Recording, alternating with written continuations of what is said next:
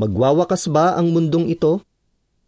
Baka narinig mo na rin na sinasabi ng Biblia na magwawakas ang sandibutan o mundo. Ibig bang sabihin yan, mamamatay ang lahat ng tao? Magiging tiwangwang ba ang planetang lupa o kaya naman ay tuluyan ng masisira? Ang sagot ng Biblia sa mga tanong na iyan ay hindi. Ano ang hindi magwawakas? Sangkatauhan Ang sabi ng Biblia, Hindi nilalang ng Diyos ang lupa ng walang dahilan, kundi nilikha niya ito para tirhan. Isaiah 45:18 Planetang Lupa Ang sabi ng Biblia, Isang henerasyon ang lumilipas at isang henerasyon ang dumarating, pero ang lupa ay mananatili magpakailanman. Ecclesiastes 1:4 ang ibig sabihin. Ayon sa Biblia, ang lupa ay hindi kailanman wawasakin at lagi itong titirhan. Kaya ano ang mangyayari kapag nagwakas ang mundo? Pag-isipan. Inihalin tulad ng Biblia ang darating na wakas ng mundong ito sa nangyari noong panahon ni Noe. Noong panahong iyon, ang lupa ay puno ng karahasan. Genesis 6:13 pero masunurin si Noe sa Diyos. Kaya nang puksain ng Diyos ang masasama sa pamamagitan ng baha, iniligtas niya si Noe at ang pamilya nito. Tungkol sa pangyayaring iyan, sinasabi ng Biblia, Ang sanlibutan o mundo ng panahong iyon ay napuksa dahil sa baha. Ikalawang Pedro 3.6 Iyan ang katapusan ng mundong iyon. Pero ano nga ba ang nagwakas? Hindi ang lupa, kundi ang masasamang tao na nasa lupa. Kaya kapag binabanggit ng Biblia ang wakas ng mundo, hindi ito tumutukoy sa paggunaw ng planetang lupa. Sa halip, tumutukoy ito sa wakas ng masasamang tao sa lupa at ng sistemang ginawa nila. Ano ang magwawakas? Problema at kasamaan. Ang sabi ng Biblia, Kaunting panahon na lang at ang masasama ay mawawala na. Titingnan mo ang dati nilang kinaroroonan pero hindi mo sila makikita roon.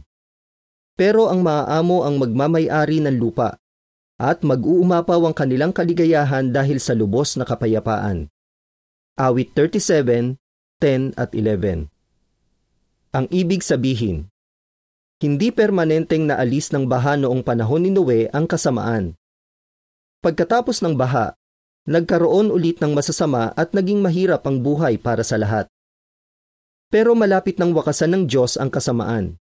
Gaya ng sinabi ng salmista, ang masasama ay mawawala na. Wawakasan ng Diyos ang kasamaan sa pamamagitan ng kanyang kaharian, isang gobyerno sa langit na mamamahala sa buong mundo sa mga taong masunurin sa Diyos.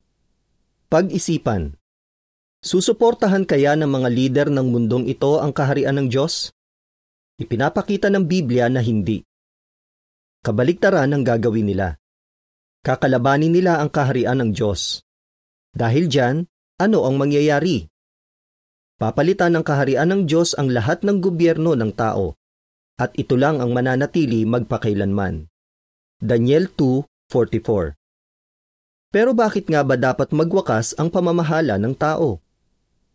Kailangan ng magwakas ang pamamahala ng tao ang sabi ng Biblia, hindi para sa taong dumalakad ang ituwid man lang ang sarili niyang hakbang. Jeremias 10.23 Ang ibig sabihin, walang kakayahan ng mga tao na pamahalaan ang sarili nila. Hindi maganda ang pamamahala nila sa ibang tao at hindi nila kayang lutasin ang mga problema.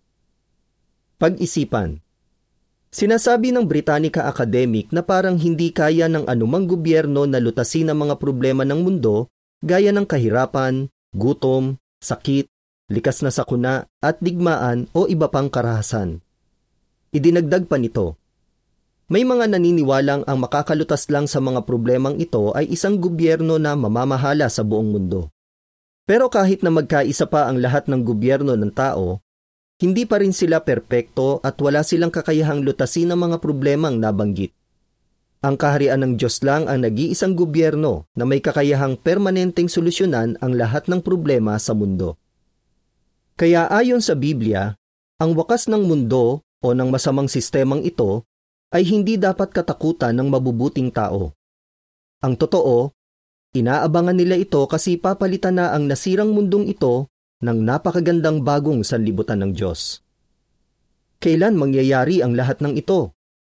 Ipapakita sa susunod na artikulo ang sagot ng Biblia. Katapusan ng artikulo.